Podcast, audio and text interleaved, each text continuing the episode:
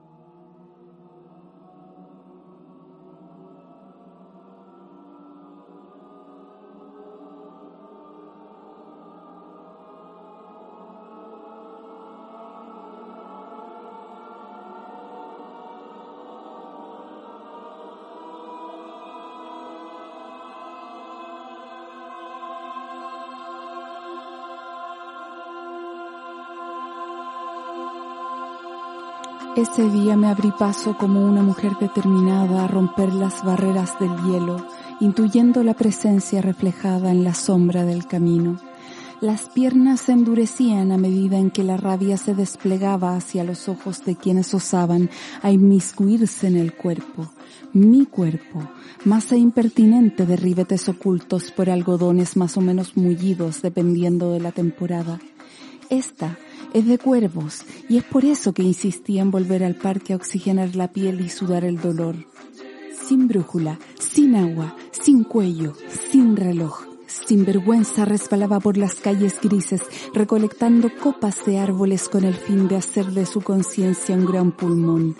Separar los pensamientos, hacerlos respirar, así creaba una microrealidad en la que las ruedas eran la herramienta para escapar de las malas noticias y el acto de pedalear el fin mismo. Nada hacía presagiar que ni la velocidad, sus piernas, sus ganas, los árboles, el viento, los rayos, las nubes con su cielo, los cambios, los verdes, la bajada, los latidos, la respiración, la harían escapar de la sombra. Eran las cadenas que paralizándola la devolvían a sus frustraciones cotidianas. Ahí en el pavimento vio la sombra retroceder al compás que otros pies aparecían terminando en una sonrisa. No estaba sola. El otro juntó las manos en forma de saludo cordial con el mentón bajo y los ojos cerrados. Era respeto.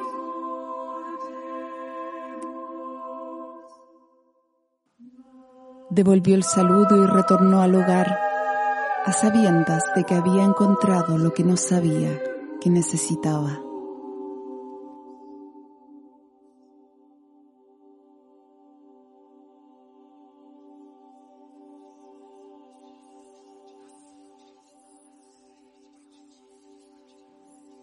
Esto es Historias de Bicicleta.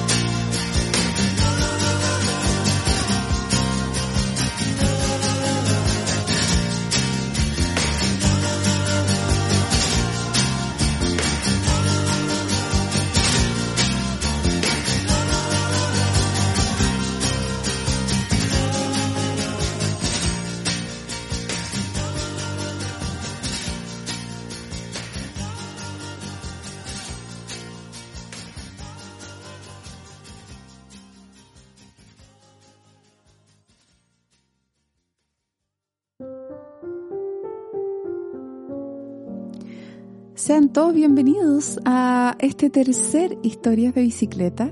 Eh, quiero agradecer a quienes han compartido el programa, quienes se han unido a Instagram. Son, somos una comunidad pequeña eh, y, me encanta que, que esté esa cosa de, de, de comentarlo, de compartirlo, de escribir y anímense, por favor, no existen malas historias de bicicleta, todas son bienvenidas.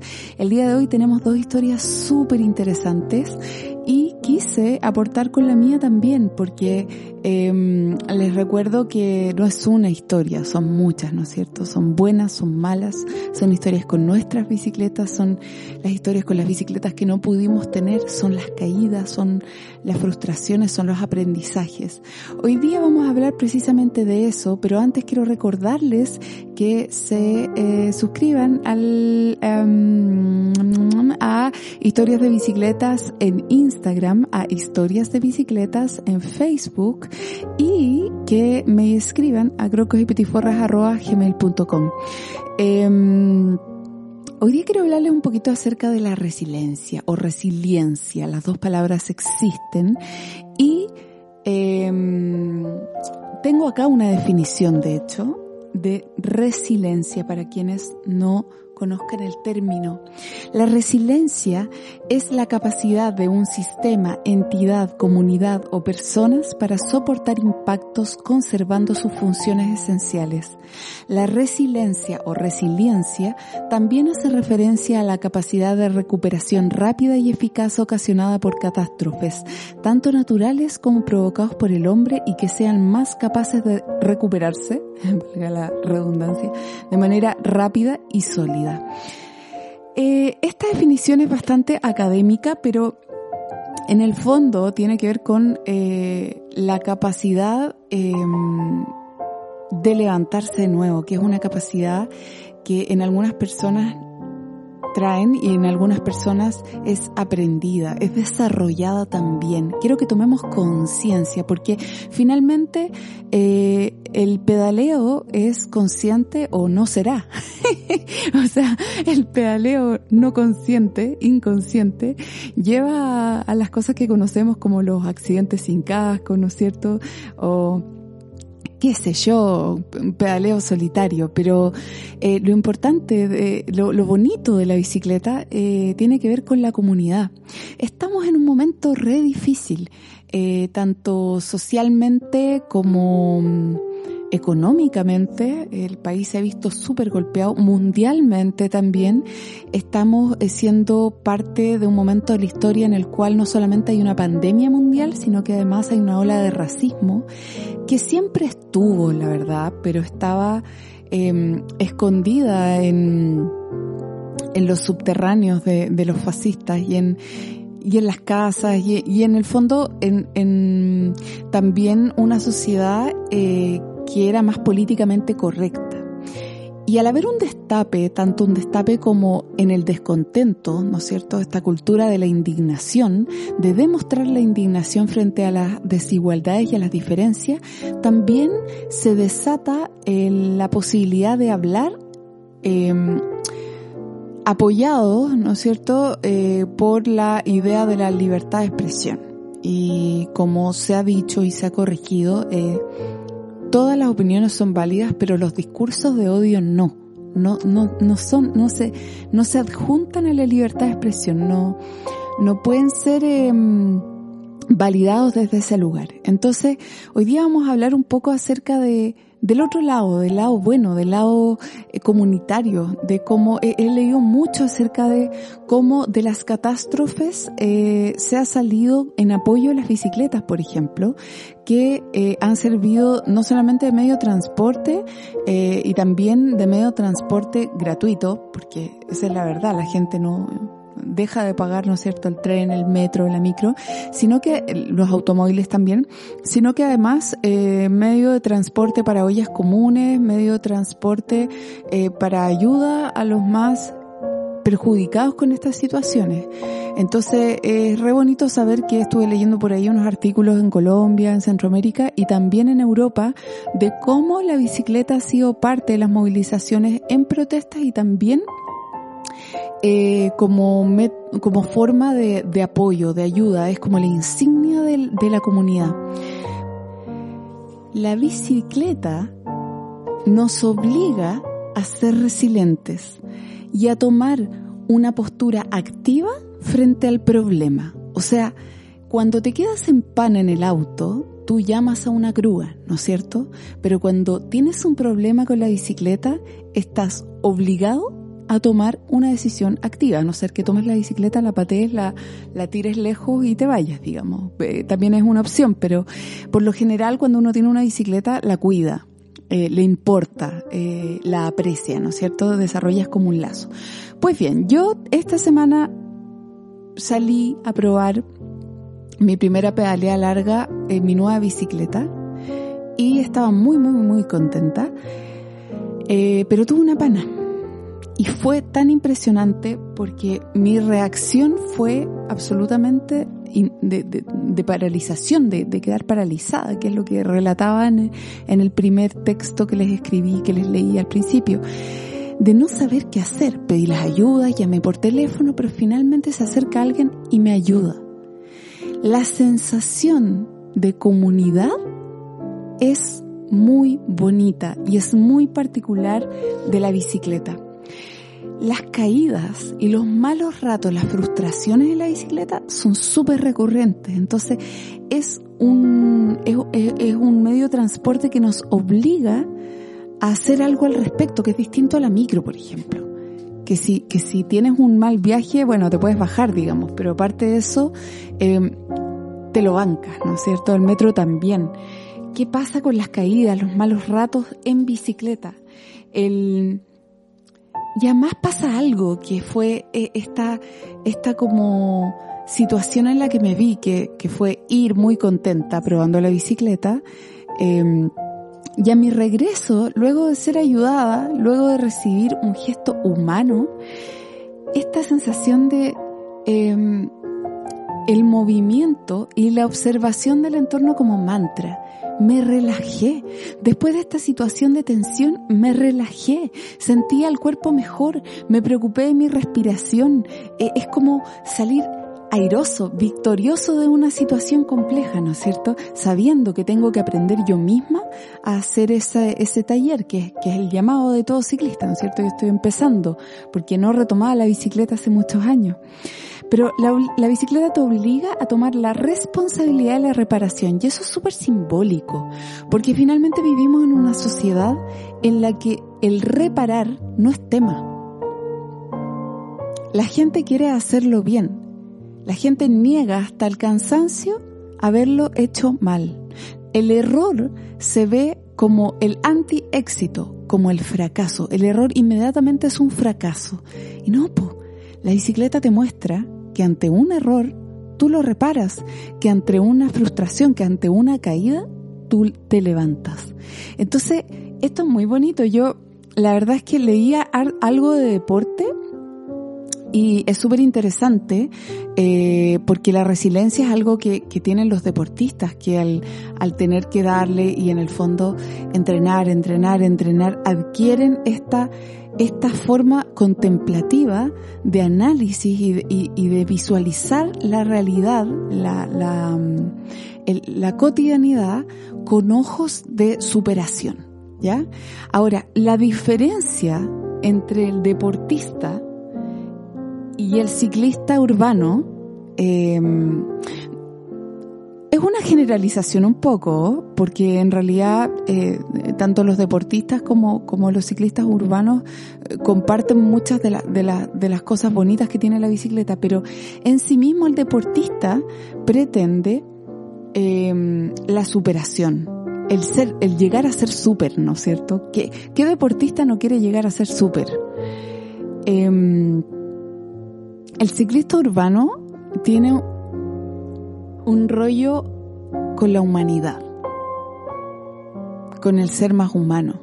Toma la decisión de transportarse, de hacer de la bicicleta su medio de transporte. Entonces, el fin en sí mismo eh, está rodeado de comunidad, que es el ayudarse, el levantar al caído, el ayudar la pana, el ir a protestar, el no, no estoy diciendo que no se dé la humanidad en el deporte, porque lo he visto y realmente hay amistad, hay, hay un montón de cosas positivas en el deporte, pero, pero tiene que ver más con la superación personal hacia un objetivo puntual. Y en el caso de la comunidad ciclista, eh, común y corriente, como podríamos decirle de alguna forma, em, es una forma de vida. Es una forma de vida que involucra a otros todo el rato, que involucra al, tipo que te tira el auto, que involucra al tipo que te silba y te dice una tontera y te desconcentra.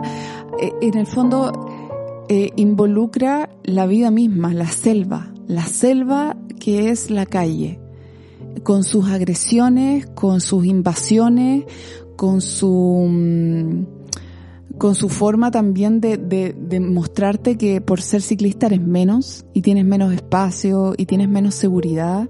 Muchas veces em, pasan los autos o estacionan en la ciclovía. O sea, hay una constante, em, hay una cosa que tiene más que ver con la sobrevivencia en el caso del deporte que tiene que ver con la constancia para, y la superación para un fin último, ¿no es cierto? Em, entonces eso me llamó mucho la atención, eso me hizo muy feliz. Sentir que ya en mi primera pedaleada se me acercaba un compadre a ayudarme. Es algo que sin duda voy a hacer por otros. Yo creo que nadie que haya sido ayudado por otra persona no va a recordarlo y, no va en el fondo a, a, una próxima vez decir, oye mira, voy a bajar, le voy a ayudar, por último lo voy a acompañar, por último le ofrezco agua. O cuando alguien se cae.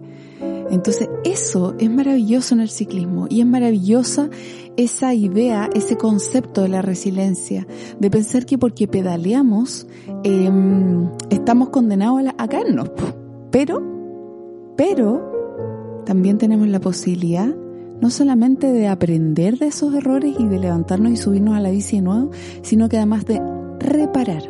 Reparar la bicicleta, reparar las relaciones, reparar la forma en que culturalmente vemos la calle, reparar la forma en que socialmente nos relacionamos, la forma en que nos tratamos, la forma en que nos miramos, la forma en que nos saludamos, la forma en que nos enfrentamos hombres a mujeres, mujeres a hombres, tenemos la posibilidad de reparar. Eh, son pocos los espacios de reparación y creo que la bicicleta nos otorga eso. Quiero que vayamos a música ahora y a la vuelta escuchamos sus historias de bicicleta. Escríbanme, recuerden, escríbanme a croncos y. Todas las historias son bienvenidas. Estamos en historias de bicicleta.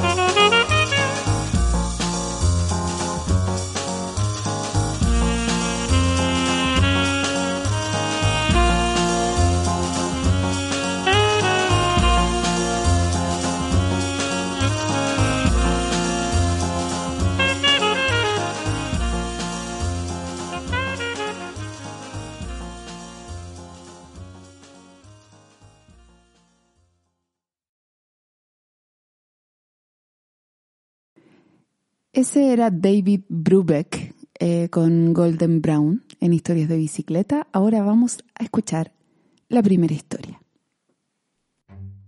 Recuerdos del pasado.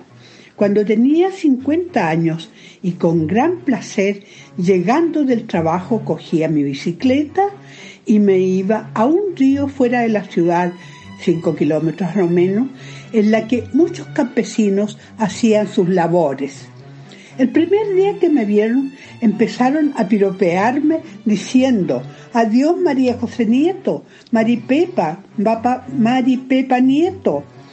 Esto se repitió a lo menos tres días, pero al final me aplaudían cariñosamente. Ahora, a mis 88 años, al recordar vuelvo a sentir las mismas emociones de alegría. Vamos a adelantar un poco el tiempo y vamos a seguir en pasado, pero este es un pasado distinto.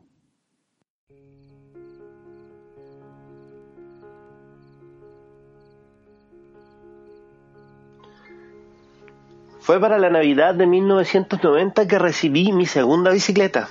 No recuerdo si aún creía en el viejo Pascuero, pero al menos sí recuerdo tres cosas. Lo primero es que se trataba de la primera Navidad sin Pinochet. Lo segundo era que tenía 8 años. Y lo tercero es que esta bicicleta era blanca, más alto y de aro 26.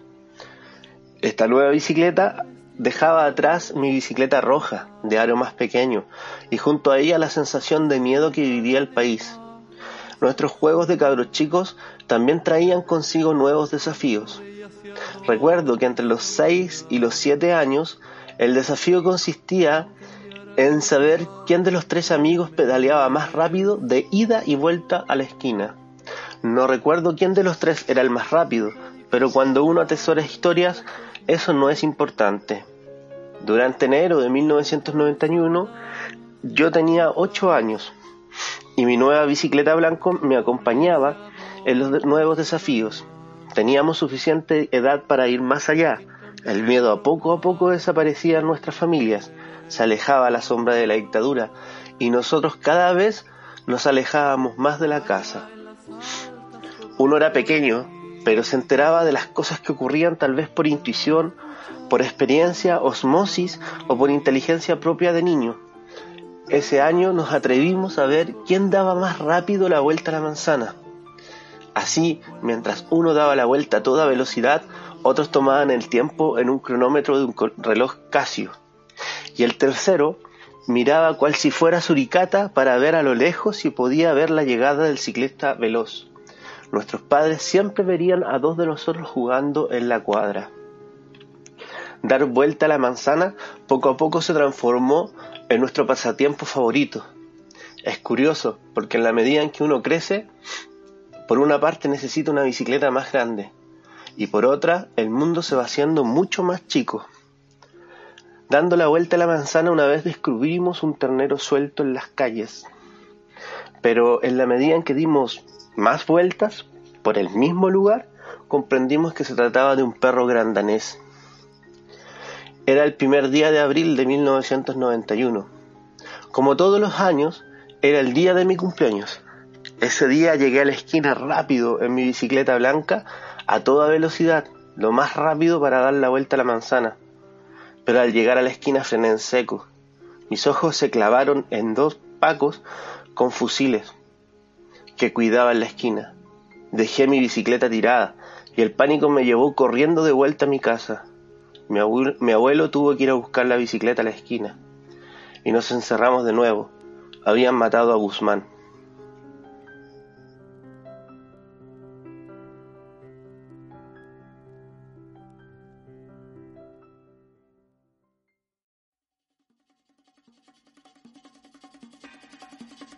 Quiero agradecer a todos los participantes, no solamente quienes enviaron sus historias preciosas, eh, sino que además la gente que participa, la gente que escucha, la gente que comparte. La bicicleta es un deporte, pero no es solo un deporte y queremos explorar todas las posibilidades que nos ofrece, las posibilidades que nos llevan a ser personas más conscientes, más humanas, más cercanas Eh, esa es la idea del programa.